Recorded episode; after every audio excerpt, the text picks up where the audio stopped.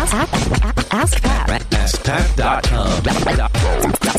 Dot com. AskPat. What's up, everybody? Pat Flynn here, and welcome to episode 354 of Ask Pat. I hope you're having an amazing day like I am, and I'm happy to be here to help you by answering your online business questions five days a week. All right, here's today's question from Faye. Hi, Pat. This is Faye McLean, and I have a blog called propertyinvestingsupport.com. And my question is I would like to include a lot more videos on my blog, and I'm wondering what you would recommend for cost effective video hosting. I am aware of um, uh, YouTube and Wistia and a few others. Um, and I'm just wondering if you have any ideas as to something that is uh, reliable and I'm looking for something that gives my consumer an enjoyable experience as well as being cost effective from a business with a low income. Thank you. Hey, Faye, thank you so much for the question. Just to get right down to it, if you're looking for the most cost effective video hosting solution, it's, it's going to be YouTube by far because it's absolutely free and they have a lot of options. They give you a lot of great data that even some of the other paid platforms won't give you, although Wistia by far is the best out there, wistia.com. But you do get what you pay for because you pay quite a bit, but you get a lot of amazing things. And I would say that once your business starts going, if you have a membership site, for example, that has videos in it, Wistia would be the ideal platform to use. There's also Vimeo or Vimeo Pro, which is uh, a little bit less costly than Wistia, but Wistia by far is, is one of the best. They are built specifically for people putting videos on their website platform. And uh, I would also recommend checking out this isn't a video hosting platform, but this is a video resource you can use. That's Caleb Wojcik's website at DIY Video Guide or DIY Video Guy, whichever one you please. Uh, he's going to help you with your videos. He's going to help you share a lot of the resources and equipment and all those sorts of things. And he talks about hosting as well, I'm sure. So that's DIY Video Guide or guy.com. He actually got both on purpose because they both kind of sound the same, which is actually really smart. So that'll help you little bit. But I will say that if you have just videos that you're going to post publicly on your website, uh, I would absolutely use YouTube. I would actually prefer YouTube over the others if you're posting these videos public for everybody to see on your website for a few reasons. One, because when you post them on YouTube, you're going to see a lot of website traffic coming directly from YouTube because YouTube is a search engine as well. You're going to get higher rankings over time on YouTube. You're going to be able to build an audience on YouTube as well if you'd like. Although I'd recommend bringing people from your videos to your website. And recently, YouTube came out with this feature called YouTube Cards, where unlike annotations, it looks a little bit better and it's less obtrusive, uh, but it works really well for getting traffic who uh, from people who are watching your video back to your website, which is great.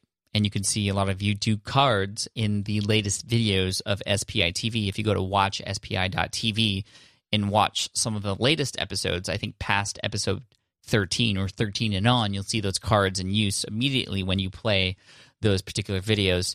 And uh, that's a great way to market your brand to get people to a particular page on your website. You have to verify your page though as the the page as as a verified page for that particular YouTube account. So uh, that that might take a little bit of time. But if you go into your settings in YouTube, you'll see how to do that, and it, it won't take very long, hopefully. Also, when you embed your video on your website, that's going to help that particular post rank higher in the search engines as well because you have a YouTube video there of the same topic, of the same name, providing a lot more value to that particular page. And who owns YouTube? Well, Google does. And so there's a lot of play back and forth there, and that can do nothing but help you. The other thing that goes along with that is it's just a lot of value for your particular audience. So I would recommend that you should have video, even if you have a membership site and a course, and that's kind of where this question is coming from. You know, you still want to have these public facing videos. Now, in, in addition to all that, I would highly recommend posting your videos, the ones that are public facing, the ones that you would also post on YouTube. I would upload them directly to Facebook. So if you have a Facebook page, upload them directly to Facebook, even if you have a Facebook group too. The reason for this is because videos get a lot of authority and a lot of plays and a lot of views.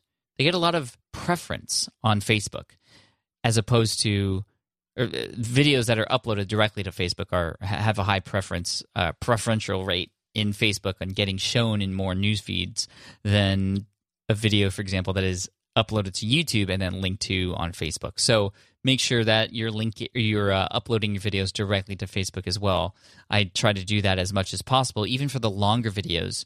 I've seen that I often get ten times as many views within the first week on Facebook, but then YouTube eventually catches up because you get search engine optimization, and and the videos live longer on YouTube. On Facebook, for example, they're there when they're on people's news feeds, and you know the next day they're gone. You know, they live on your page a little bit longer, but on their newsfeed, I mean, other news has come since then. So you kind of lose that uh, effect that you have when you first put a video on Facebook. Now, going back to your video hosting options, the big thing is if you have a, a paid membership or a paid course, you do have the option of hosting on YouTube and then putting those unlisted or privately into your course or membership site program. But that affects the user experience a little bit and it's not quite as professional. It almost looks unprofessional because you're using a free hosting platform to host your videos for a paid membership course or a paid membership site. And so that's when I would look to, for example, Vimeo Pro, V I M E O, or Wistia, W I S T I A. Uh, those are those are the ones that I would recommend if you have a paid course.